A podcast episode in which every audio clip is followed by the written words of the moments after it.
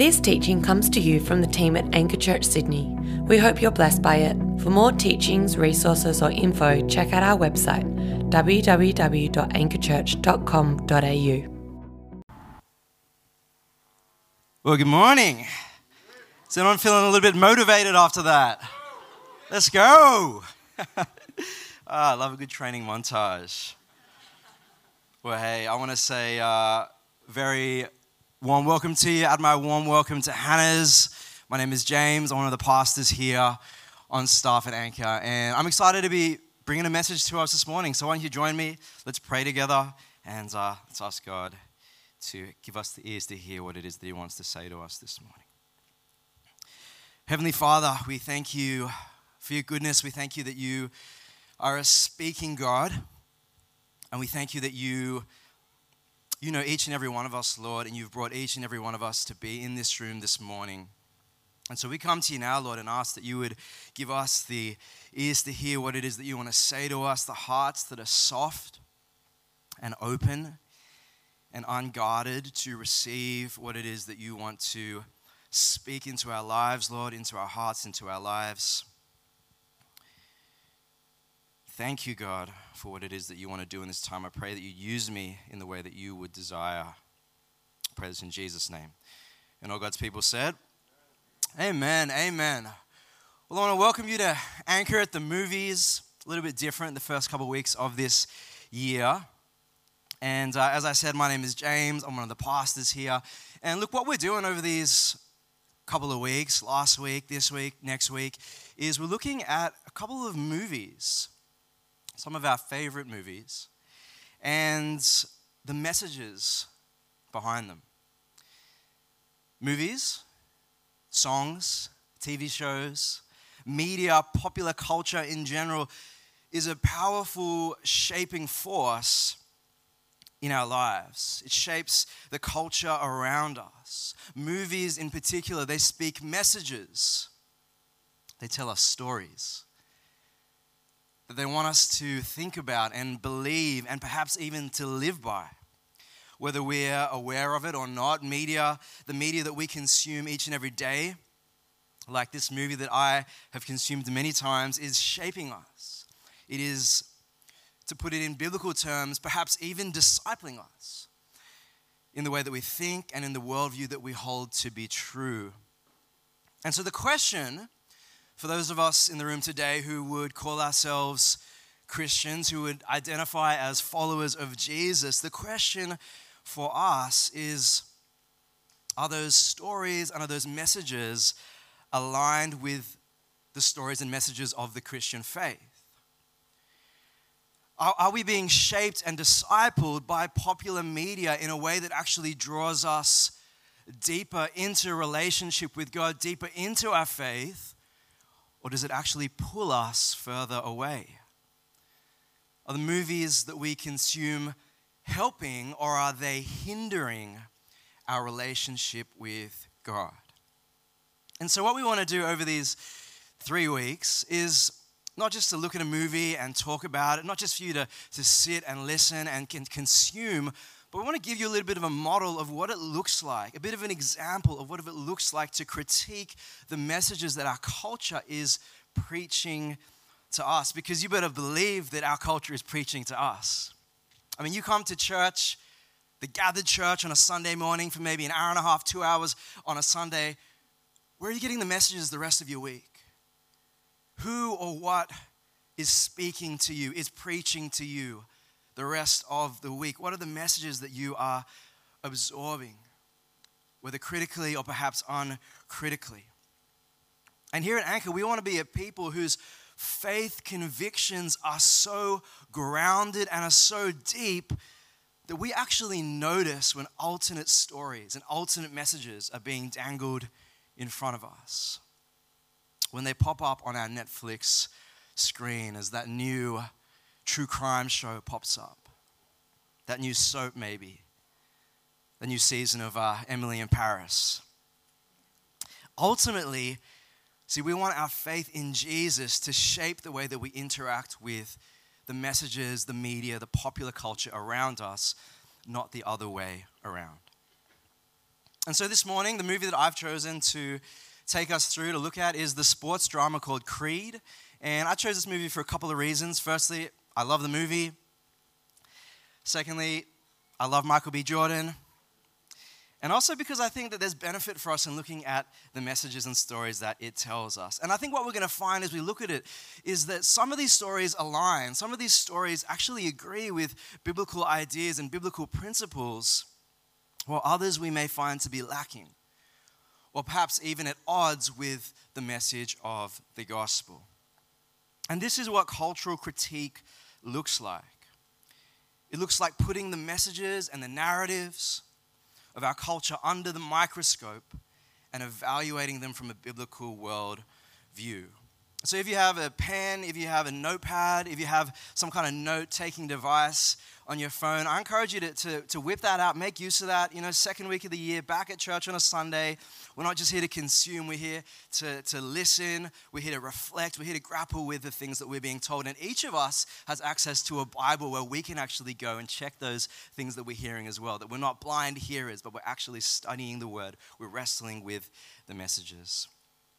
And so this morning, what I want to do is look at three key messages, okay? Three key themes that are central to the movie. If you haven't seen it, I've heard from a few people you haven't seen it. That's okay. We're going to test how good I am at you know, being clear and explaining the movie because I don't think it's that complicated. So we're going to look at three key messages from the movie and we're going to see how they align with the Christian worldview what do we have to learn from them. You know, we're going to be asking questions like, what can we learn from this movie? What can we learn from these messages? And how does the gospel, the good news of Jesus Christ, perhaps speak a better and truer message instead? So, the first message that I want to tell you about that this movie preaches, that it teaches, the first key message that I picked up from watching Creed is about the importance of hard work. If you're taking notes, the message is this in quotation marks hard work can take you places. Hard work can take you places. And so as the movie begins, we meet Adonis, Donnie Johnson. We've got a photo here of him. And he is the son of a former heavyweight boxing champion. He's also a young man with a troubled past. You see, he's struggled with feelings of abandonment and insecurity and self-worth his whole life because he's actually he's the child that has come about of the result of an affair. His father had been unfaithful to his wife and had him with another woman. And so Donnie struggles with these feelings of self worth and, and adequacy, sufficiency. And our first sighting of him in the movie, we get this clip of him when he's about 10, 12 years old at this detention center for troubled youth, and he's causing trouble. He's starting fights. Now, the movie fast forwards a number of years, and Donnie, who aspires to be a boxer, he finds himself at the bottom of the rung. He works an office job, nine to five, but on the weekends, he travels across the border to Mexico to fight in amateur fights in Tijuana. And he finds himself wanting to become this professional boxer, but no one wants to take him on. He goes to various gyms and trainers. He says, Will you train me? Would you help me to become this professional boxer? I want to fight professionally for a living in the United States, but no one takes him on. See, he's got a reputation of being a bit of a hothead, having some internal character issues. And so he starts from the bottom, being unwanted, unclaimed. No one wants to get on his side and he begins to work his way up to the top. And of course, as most sports dramas are, the story is a journey of him making his way to the top. See, this is a story about the power and the potential of hard work to transform our lives, to transform your life, and take you places that you want to go. That's the message that this movie is preaching that if you work hard, if you're dedicated, if you're determined, you can transform your life. As the son of two migrants, uh, this story resonates with me. My father was born the youngest of eight siblings in a poor town in Malaysia. He lived in a small, kind of shopfront sized house, I guess you would call it, with his seven siblings and his mother. And when he was a young teenager, he was fortunate enough to be sent over to live in Australia. He came over seeking a better life. Because his family was poor, only half his family could afford to go, so his mother stayed in Malaysia with his four older brothers. The three sisters were able to go, prioritize to have this better life, and my dad, as the youngest son, was also fortunate enough to be included in this trip. He went from living in this small, shop sized home in a poor town in Malaysia to moving to Australia, working hard in high school, eventually being able to go to uni, study medicine, and eventually run his own practice. It's a story of the power and potential of hard work to transform your life. And as we think of the scriptures and what the Bible might say about this, the Bible actually agrees. Hard work is a good thing. It's a good thing that God's word encourages us to be involved in. It has the power to transform our lives. Consider the words of the teacher in Proverbs 14. Up on the screen behind me, the teacher in Proverbs says, All hard work brings a profit, but mere talk only leads to poverty. All hard work brings a profit, but mere talk only leads to poverty. To poverty, sorry. I also like the way that the message paraphrase puts this. It says, Hard work always pays off, but mere talk puts no bread on the table. Mere talk puts no bread on the table. Now, I want to be clear this is not a promise that if you work hard, you will become rich. The Proverbs is a book of truisms, which means things that are generally true. The teacher is commenting on the general pattern of life. He's saying, generally speaking, when people work hard, there will be results. If you work hard, things will happen. There will be results. There will be some form of profit, growth, advancement, gain. But if you just talk about working hard, but don't actually do anything about it, well, then there is nothing to be gained there. It's what the teacher is saying. And so, as we look ahead to the rest of the year, to 2023, as, as Hannah's been talking about resolutions this morning, I'm sure that many of us are aspiring to hard work. And that is a great thing to give our focus, to give our energy, attention to. You see, we don't just critique movies in terms of looking at what we disagree with, but actually things that we can learn from and apply as well. But my encouragement to us as we think about hard work in the year ahead would be not to focus only on hard work in our careers, hard work in our vocations, hard work to advance and get a promotion and to see financial gain, but to also consider what hard work and growth might look like in all the areas of our lives. You see, the teacher here is primarily talking about making a livelihood, I do believe. But I believe this principle of hard work applies to every area of our life our careers, our incomes, yes, but also our emotional life our relational lives, our spiritual lives. And here at Anchor, we care about you as a holistic person. And if you're a follower of Jesus, we care about you growing as a holistic disciple in every area of your life, becoming more like Christ. Growing, being sanctified is the theological term. And so I want to encourage some people this morning to put your foot down on the accelerator of hard work this year, but not only in terms of your career, but in terms of the other areas of your life as well. You know, I know today that there's some people here who want to see growth in your mental health. Well, you need to work, you need to be proactive about seeking out help and growing in your awareness and putting into practice the things that you learn so that you can weather the storm better in times when resilience is difficult. I know there's people here today who want to grow in your relational lives, right? Some of us, our, our resolution for 2023 is I wish I had better relationships. Man, I wish I had better friends. Well, sometimes, in order to have better relationships, to have better friends, we actually need to start by being a better friend ourselves. If we want to experience health, profit even in our relationships, we need to grow in our ability to be healthy in relationships, to be better friends, to be better boyfriends or girlfriends or spouses or grandparents or parents. And these are things that take hard work intentionality, communication, being a reliable person, not, not being guarded and having our walls up all the time, being open, maybe addressing conflict that we might have to deal with in order to move forward. And I know that some of us here today want to see growth in our spiritual lives. And the truth is, for some of us, we need to stop wishing for it. We need to stop just desiring it, but actually put down the hard yards, do the hard work. Not of earning our salvation, because that's something we could never do. No, we're saved by faith, by grace alone, through what Jesus has done on the cross.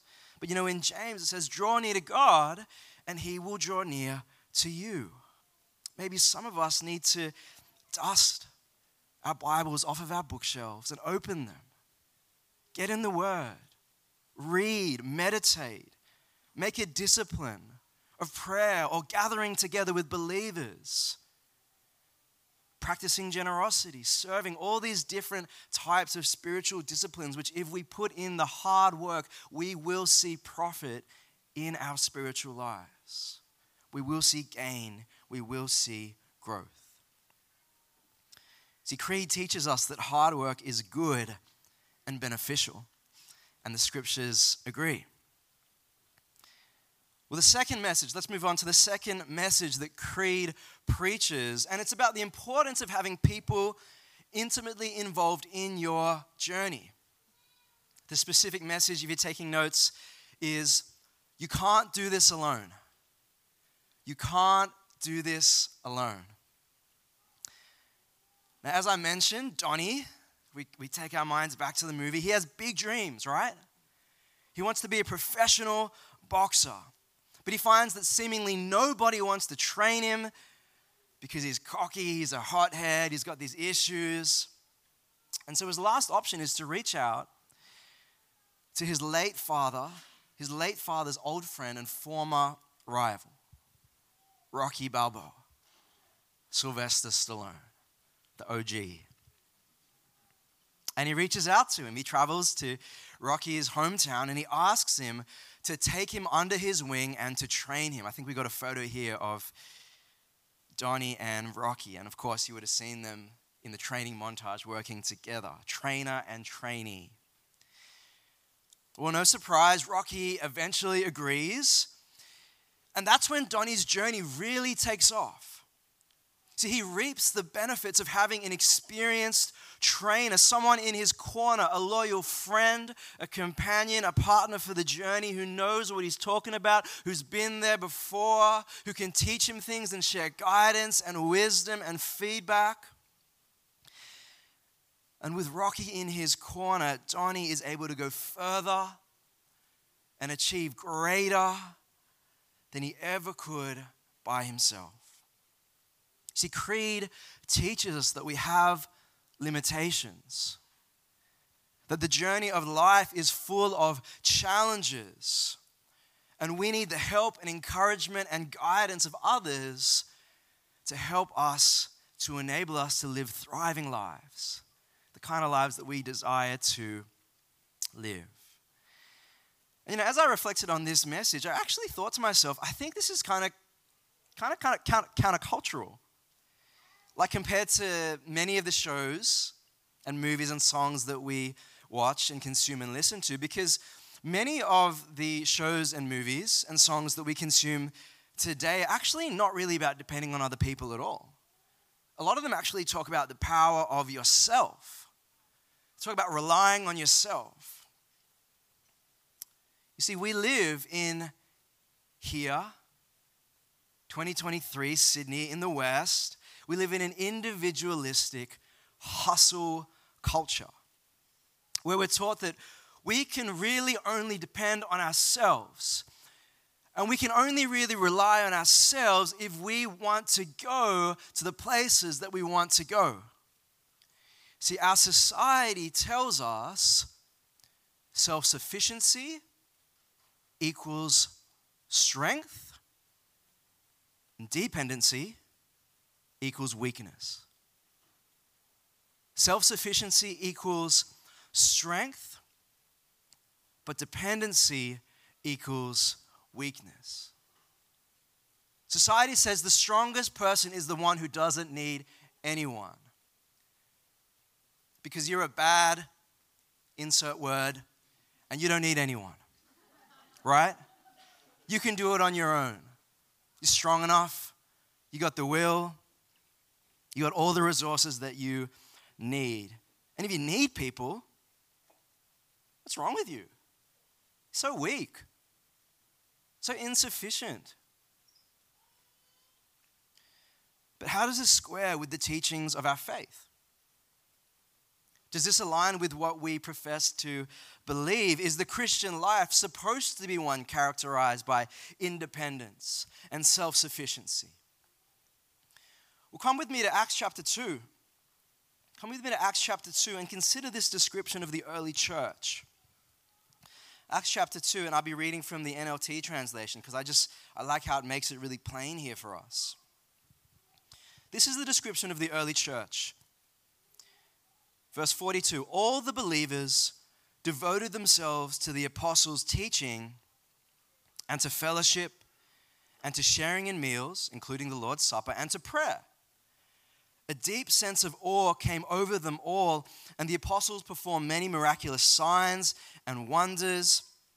Listen to this, verse 44. And all the believers met together in one place and shared everything they had. They sold their property and possessions and shared the money with those in need. They worshiped together, not alone, they worshiped together at the temple each day, met in homes for the Lord's Supper, and shared, once again, a collective word, shared their meals with great joy and generosity, all the while praising God and enjoying the goodwill of all the people. And each day, the Lord added to their fellowship those who were being saved. See, this is a picture if you're not too familiar with this passage, this is a picture, a description of the early church. Literally, the very first followers of Jesus. After Jesus came and he lived on earth and he died on the cross and he was raised to life and then he ascended into heaven to go and be with the Father. And these are his people. This is the first church. This is us, right? Thousands of years ago. And this is the picture of the first followers of Jesus. What do you notice? What did you notice as you listened or read along? What do you notice as you perhaps read along now? Well, it's a profound picture of togetherness. In verse 42, we're told, have a look there, verse 42. We're told that the believers are discipled together as they devote themselves to teaching, fellowship, food, and prayer. Or verses 44 to 46, they tell us that the believers were in the habit of sharing their resources and meeting regularly to worship and practice hospitality. That's dependence. They depended on each other. Now, I don't believe that this description here, that this picture, is here for us as a command. I don't believe that God is saying to us through this, you need to live identical lives to the early church. You need to look exactly the same in all the finer details. No, we live in a different time. We're in a different context. There are some things which are simply different in our society. But what I do believe this picture is here for is to show us principles that we ought to live by. Like maybe not every single little detail, because I know that some of you have to go to work tomorrow, and so we can't literally be meeting in the temple every day. But this pattern, right? If we, if we say, what are the gen, what are the big, like, what's the point here? What, what are they doing? What does this show about their heart for God and for each other and their camaraderie and their unity and their dependency? That's what we're meant to take away. The pattern that they laid for us. You see, our world teaches us to be independent, but the way of Jesus, patterned by the early church, is one of interdependence. That means mutual dependence on each other. You with the person next to you in this church today. Me with you, you with me, us with each other. Now, for a number of decades, you know, in the West, we have described faith as a personal relationship with Jesus. A personal relationship with Jesus. And I, I know why we have done this. I think the people who kind of coined this phrase or the people who, who, who speak this phrase, and even I speak it at times, I'm not saying it's a bad thing. We do this because we're trying to show that faith in Christ, it's not about religion, it's about relationship. Right? It's, not about, it's not about ticking the boxes and doing everything right to be acceptable to God. No, it's about relationship, believing in Jesus, and enjoying fellowship with Him. That's why we say Christianity, faith, is a personal relationship with Jesus. But I think that one of the unintentional consequences of this, one of the unintended effects, is that it can unintentionally communicate a version of Christianity that is highly individualistic, that is incredibly private and detached from community. Right? An expression of faith which is essentially Jesus and me.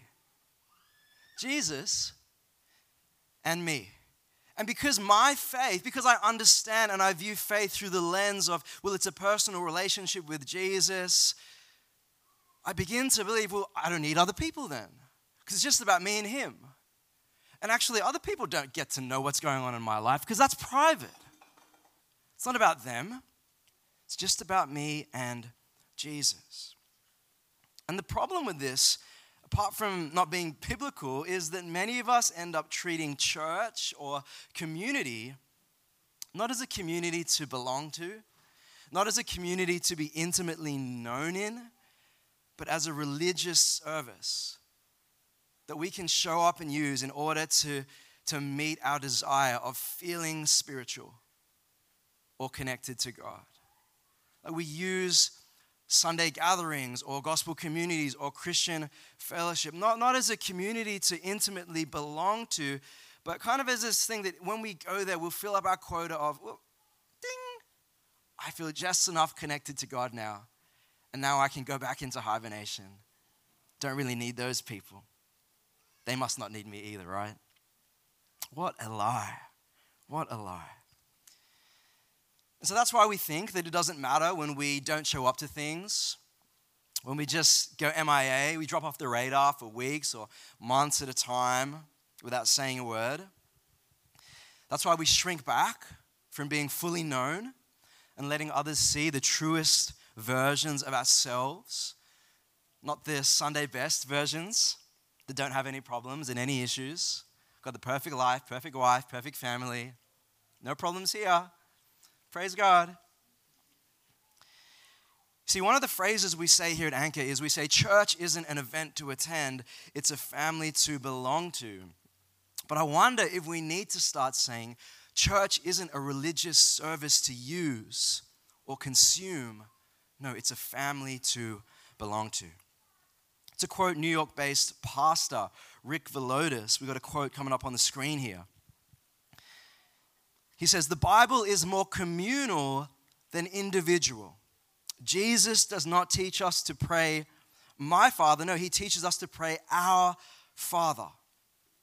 Paul uses the phrase, Our Lord, 53 times, and My Lord, only once in the entire New Testament. Jesus is my personal Savior, is not found in Scripture. No, we are the people of God. We belong to each other. See, Creed teaches us that we can't do it alone. And the Bible tells us the same thing about our lives and about our journey of faith that we belong to each other. And not only do we belong to each other, but we actually need each other. Like Donnie in Creed, who has this end destination that he wants to get to, becoming a professional boxer. Each of us has a journey to travel. And if you're here this morning and you're a follower of Jesus, then he has put a calling on your life. He's prepared. Ephesians 2:10 says, "Good works for you. He's prepared them in advance for you to do." And you're called to persevere, to endure to the end. We have a calling to fulfill. And if we're going to make it to the end and remain faithful to God and live lives of flourishing and blessing and fruitfulness, we desperately need each other. And so, how do we live this out? How do we live this out? Because you might be sitting there like, wow, I never thought about it like that before, but I think I agree. But what, what do we do? What are some tangible things that we can do? And I want to give you two things to reflect on for this year, for now, when it comes to living this out. See, there's two things that you need to give people in your life. The first one is proximity. You give people proximity. It means distance, right? People need to be around you. You need to give people proximity. And the second thing you need to give them is access. Proximity and access. You see, it's not enough for us to come semi regularly on a Sunday to show up and kind of present ourselves on a relatively like superficial level and just share niceties with people and expect that we're going to experience the blessings and the fruit of community. It's not enough to be vaguely known by a handful of people. That's not the vision of the church, the vision for the church. Now, you need to give people proximity. It's one thing, and you need to give people access. That when I'm around you, I actually let you in. I actually be honest about what's going on in my life.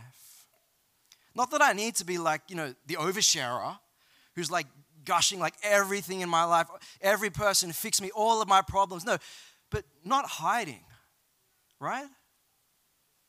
Not kind of putting up these walls and living behind this facade of self sufficiency and self strength.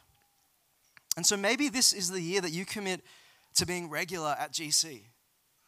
Like if you did that one thing, how much would that change your life? Or maybe you're already regular. Maybe this is the year that you commit to being more open. Right? You've been regular for a while, people know you, you enjoy the conversation and the dinner and you learn from others and you're blessed. Maybe this is the, the year that you let your walls down and you let people in. Maybe this is the year that you commit to praying for and seeking out a few brothers or sisters that you can meet with regularly to share your heart, to pray with them.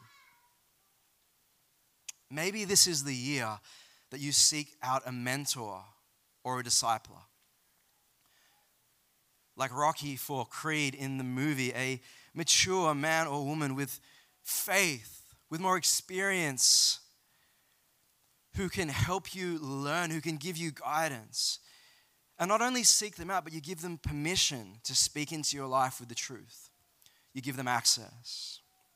I know as a fact that there is wise, beautiful, incredible people in this church family who would love to sow into you if you would let them know that you are looking for that. See, many of us want the benefits of community, but often we get in our own way. Often we're unwilling to do what's necessary to put ourselves in a position where we can receive those blessings. I mean, I think the most common one, which I find just observed over time through conversations and in myself as well, and my friends, people around me, is Many of us want these connections. Many of us want these relationships. Many of us want these people in our corner, but only if the other person initiates. So I want a mentor or a discipler, or I want people to pray with, or I want deep community in my GC. but only when someone else provides that for me. And maybe this is the year where we stop perpetually waiting. Like, that's not meant to make you feel guilty. That's meant to say that's just not productive. Like, that doesn't lead anywhere good. You just end up keep waiting, keep waiting, keep waiting, eventually become disillusioned, disappointed, maybe even bitter. And people might not even have known that you had a need because you never said anything. Maybe this is the year to stop waiting and to initiate. So, message number two you can't do this alone. And our final message from the movie Creed this morning you can overcome every obstacle in your life. And this is the meaty one, right? Like, this is like, you know, the hard work and the training, the relationship, the community. Like, that's, that's kind of secondary. That's in the movie. You can observe it. But the whole thrust of the movie, the whole kind of inner narrative of, of belief for Donnie, who's the main character, is this message a message of the power of self belief and inner strength. You can overcome every obstacle in your life. And this plays out in two ways. Uh, firstly, for Donnie, he starts working hard, right? He's at the bottom of the rung. He starts training. Eventually, he gets challenged to a fight by the light heavyweight champion of the world. He's severely overmatched. He's definitely overpowered. But what's going to make him ready? The training montage, right? So we get Meek Mill in the background and he's doing skip rope and pull ups and Johnny gets himself game fit, game ready, and he is ready to go toe to toe with the champ. And he almost beats him. And even though it's technically a loss by points, in the movie it very much feels like a victory. It's a moral victory. Like he has arrived on the scene. The champ like whispers in his ear, "You're the next big thing, bro. Like you got this." Johnny has overcome. He has arrived. He climbed that mountain. And we also see it in Rocky. You might have seen in the clip that you know, there was that scene of Rocky, he was sick. And that's because as Donnie is training, Rocky is fighting a battle of his own, a battle with a recent blood cancer diagnosis. And Rocky fights. He looks deep within himself and to the help of Donnie, and he manages to get the upper hand. He manages to beat this thing to put it on the back end. And the movie ends with a hopeful future for both of our two main characters who have seemingly conquered their giants, overcoming the obstacles in their life through hard work, inner belief, and determination. Sounds appealing. And this is the underlying message of many movies that we watch, right? What's the message? If you just believe in yourself and you work hard, you can overcome every obstacle in your life. No challenge will be too great for you. Nothing. Just believe. Give it your all because within you are the resources and within you is the power to overcome everything. And the question is is this actually true? Is this actually true? Because we can sell movies, right? We can sell movies with this message, but can we build our lives on this message? Can we build our lives on this message? Do we really have within ourselves for you today the power and the potential to overcome every challenge and every obstacle that life throws at you? And sadly, I regret to inform you, I think the answer is actually no. I think the answer is actually no. Now, don't get me wrong, we have tremendous resources within ourselves. We have a tremendous capacity to overcome, tremendous capacity for resilience. But there are some things in life that we simply cannot overcome in and through ourselves alone.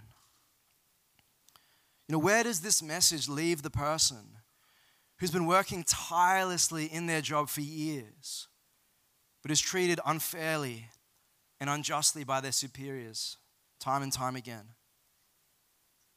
Where does this leave that person? They're working hard, right? They've got determination.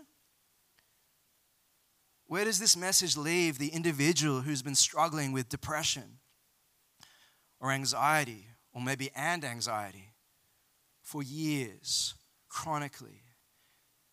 And they want nothing more. Like their inner belief is off the charts. They want nothing more than to be freed of this, and yet they haven't experienced this victory yet.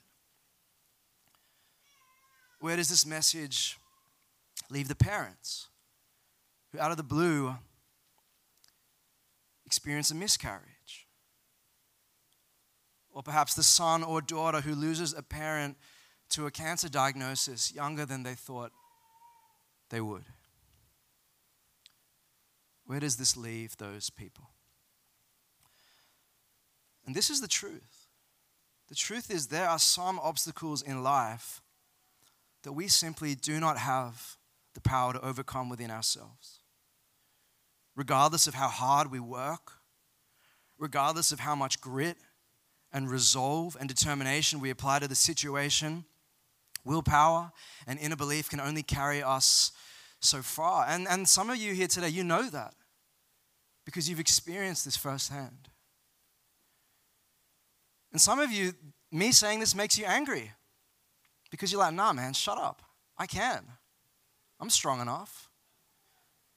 And my heart actually breaks a bit for you because I think if you genuinely believe that, you haven't yet come to the point of experiencing something that you actually cannot control, that you cannot defeat.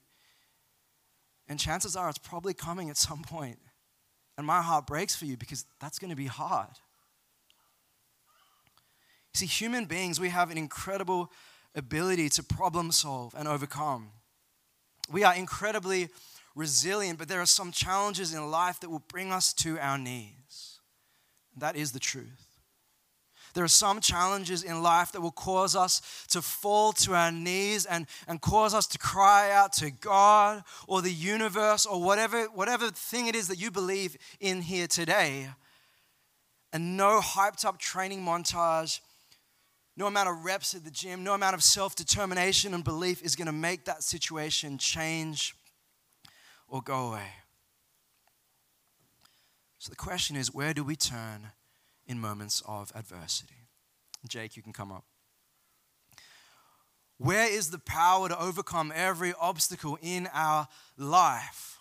Where is that power if it's not found within ourselves and within our own resources and our own ability to grit our teeth and push through? Where is that power? Well, consider these words from the Apostle Paul in Romans chapter 8.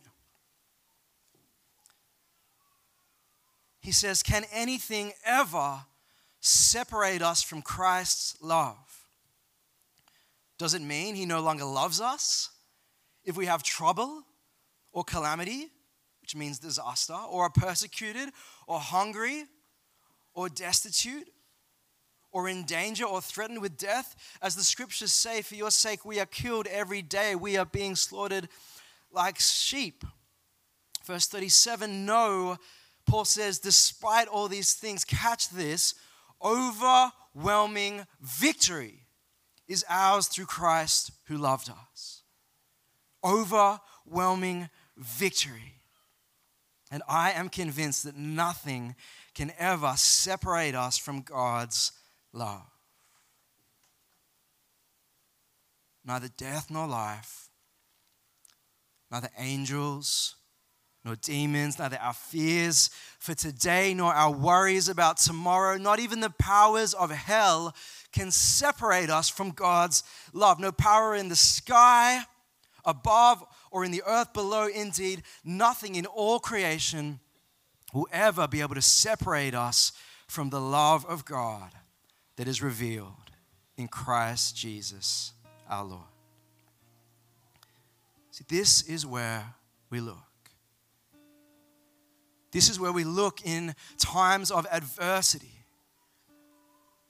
when life has brought us to our knees, and, and unlike the movie Creed says, we actually cannot overcome, there's nothing within ourselves that can move us past that obstacle. This is where we turn to.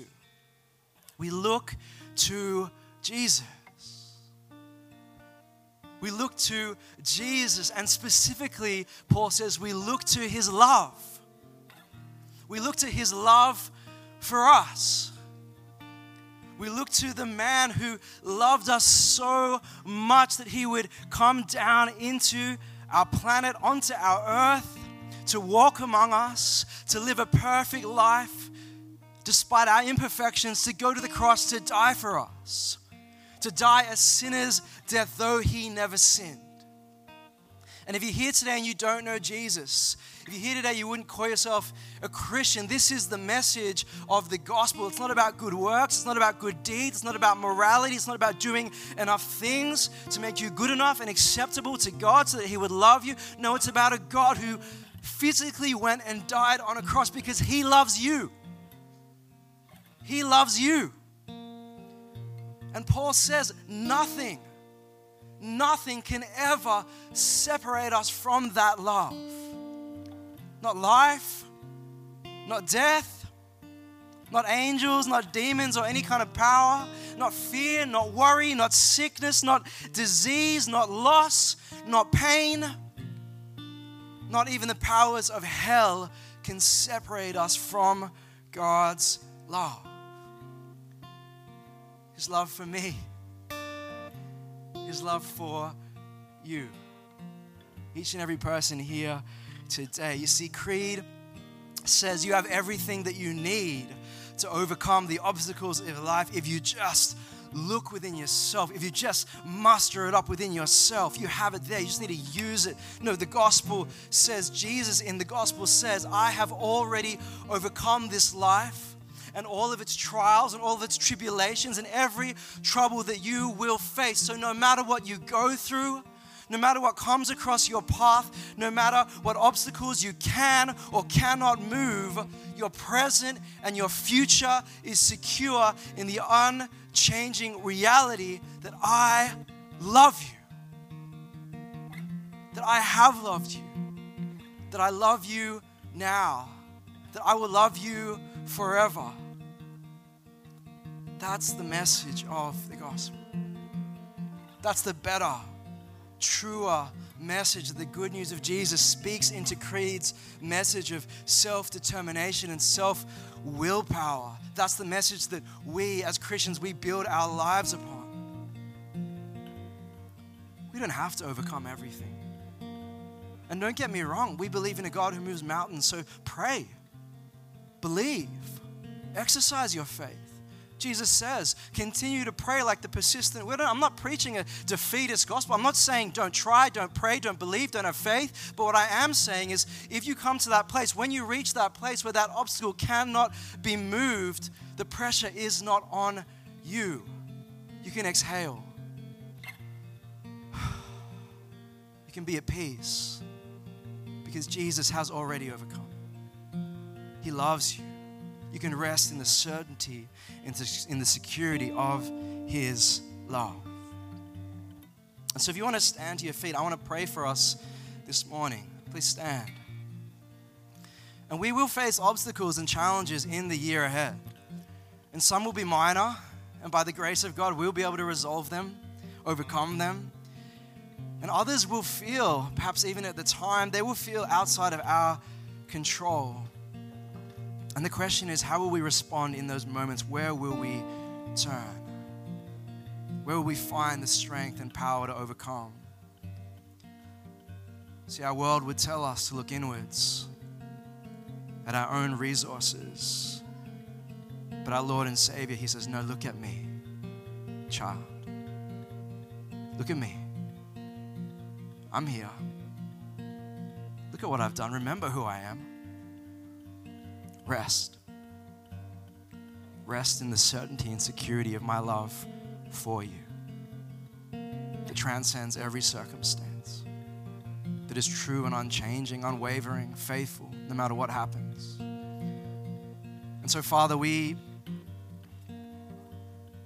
we bring ourselves before you, Lord. You're always here. And we commit ourselves and the year ahead that we have to you. And Lord, we pray for, for amazing years, Lord. We, we pray and, and we want to ask for good gifts from you, Lord, for the year ahead. We're believing for blessing, we're believing for fruitfulness, growth in our lives. But God, if those storms come, Lord, when those storms come, if there are obstacles that we face that we cannot overcome, Lord, would we not live by the lie that we have what we need inside of us, Lord, in and of ourselves, but would we look to you? Would our faith not falter to the point of ruin? Would we not be destroyed because we have built our lives on the foundations of our own strength? But would we see our good, faithful, sovereign shepherd whose love for us is unchanging, is perfect, whose love we can never be separated from? And so, Lord, I pray for each and every person here today. Lord, I pray for my brothers and sisters in Christ, for the people who are followers of Jesus, who call themselves part of this church, Lord. God, root your love so deep in our hearts that it would be the only thing that we fall back on. That it would be our that it would be our, our lifeboat, Lord, that it would be our safety net, that it would be the place that we turn, that we might not be shaken but that we might testify to your goodness every day. Praise and worship you, God. We thank you for this in Jesus' name.